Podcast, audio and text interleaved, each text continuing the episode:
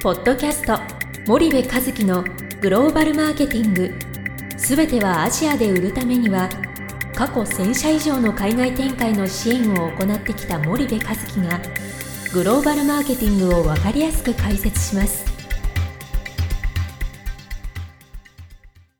こんにちはナビゲーターの東忠夫です。こんにちは森部和樹です。森部和樹の新刊この一冊で全てがわかるグローバルマーケティングの基本が出版されましたぜひお近くの書店アマゾンでお求めください。じゃあ森部さんあの前回に引き続き、はい。グローバルマーケティングの基本からはい。お送りしましたけど、まあしてますけども、はい。2の8で、はい。まあ、近代小売 MT と伝統小売、はい。TT をはい。レイヤー化すると。はい。で近代小売と伝統小売2つの議論だけでは不十分はい。だという形ではい。はい。なってるんですけども、ええここを少し、ええ。あのはい。やるってことですね。はいえっとまあ近代小売をまずやるってことは絶対重要で、うん。近代小売が先だっていうのももうこれ正しいんですよね、なんでかっていうと伝統小売のオーナーは近代小売で売れ筋でないものをうん。伝統小売、うん。自分の伝統小売の店舗では取り扱ったがらないのでうん。近代小売を攻略するってことはもう絶対ですと。そので取り扱いは取り扱いたがらないっていうのはなぜなんでしょうか？えっと、伝統小売のその狭い店舗でうん。売れるかどうかわからないものを置くっていうのはなかなか、あのうん。経営判断としては難しくて、はい。で基本的に伝統小売で売れてるものを見てもらったらわかると思うんだけども、はい。もう絶対にその回転率の高いものなんですよね。うん。伝統小売で高いものなんて売ってないので、はい。どれだけ回転率が高いかと。うん。でじゃあどうやって彼らは回転率の高いものを品定めするかっていうとやっぱり近代小売で売れ筋になってるもの。うん。で信頼小売で売れ筋になっているものをバラ売りにして売るっていうのが伝統小売の最大の特徴なので,、はい。でその代わり 1g あたりとか1個あたりの単価は高くなるそれでもやっぱり新興国の人たちっていうのは1個から買えると。うん。頭痛薬24錠を買うんじゃなくて今頭が痛いこの頭痛を治すための1錠が欲しいっていうこういう、はい。はいまあはい。ニーズなわけですよ。はい。今お腹減ったこの空腹を満たしたいポテトチップスちっちゃい袋欲しいうん。と、うん。うん。一袋あげたら食べきれないと。はい。このニーズが伝統小売のニーズなので、うんあのそこがまあ大変うん。重要ですよ、はい。で、えーなんだっけ？何の話だっけ？レイヤーの話。あレイヤーの話だね、それでそうなってきた時に、まあ、近代小売をまずやりますと、はい。で、えーその後伝統小売をやるんだけども、はいうんうん。その伝統小売にはいくつかのレイヤーがあって、はいえっとそのいいわゆるね地域一番店みたいのがあるんですよね、うん。インドネシアとかだとグロシールとかって言ったりあのするんですけど本当の伝統小売をワルンというふうに呼んで、はい。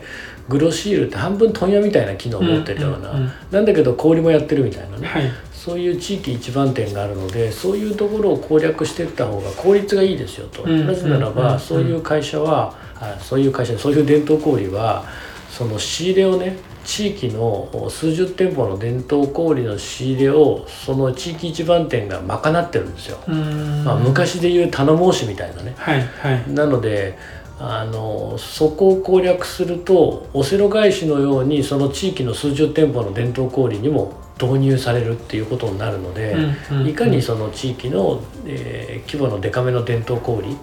を抑えるかっていうことが重要、うんうんであと近代小売と伝統小売のその地域一番店の間にグローサリー的なねスーパーとは呼べないよとポスレジ入ってないから、うんうん。ただ伝統小売じゃないよねっていうような店舗もあるので、うんうんうん基本的にはでかいところでかいところ人通りの多いところ多いところからあーこう抑えていくってことが重要で、うん。そうするとやっぱりレイヤー化をしないといけない、はいはい。えーどういう種類のお伝統小売があってそれをどういうふうに切っていきますかっていう、でうちにはうちの切り方があるから、まあ、うん。各社も各社で切り方を切っていけばいいんだけどん。分かりやすいのはその近代と伝統の間的なねさっき言った近代とは呼べないけど伝統小売じゃないよはいはいねっていうところを、まああーふくく加える。近代とそのそういうところを加えてでその次に伝統を加えるんだけど地域一番店を加えてはい。でそこから普通の伝統小売みたいな。うん。あーまあで順番がある順番があるんですよね、おおはい。はい大きく言うとねもっと細かくしようと思ったら細かくできるんだけども、まあそういう順番で攻めていくっていうことが必要ででじゃあそれをねベトナムでもインドネシアでもフィリピンでもマレーシアでも何でもいいんですけどその全土で一気にそれやるっていうのは難しいので、はい。やっぱり自分たちが配下している近代小売がある市とかうん。区うんにこのフォーカスをして、うん。えーエリアでやっていくドミナントでこう広げていくっていう方が、まあ、成功確率はあの高いですよ、うんうんうんあの一気にうわーってやるよりも。はいはいなはい。ので、まあ、そんなふうに攻略をしていくのがいいんじゃないかなというふうに思います。わかりました。じゃあ今日はありがとうございました。はい、ありがとうございました。本日のポッドキャストはいかがでしたか？番組では森部和樹へのご質問をお待ちしております。皆様からのご質問は番組を通じ匿名でお答えさせていただきます。podcast アットマーク spydergrp.com ポッドキャストアットマークスパイダー grp.com までたくさんのご質問をお待ちしております。それではまた次回お目にかかりましょう。ポッドキャスト森部和樹のグローバルマーケティング。この番組はスパイダーイニシアティブ株式会社の提供によりお送りいたしました。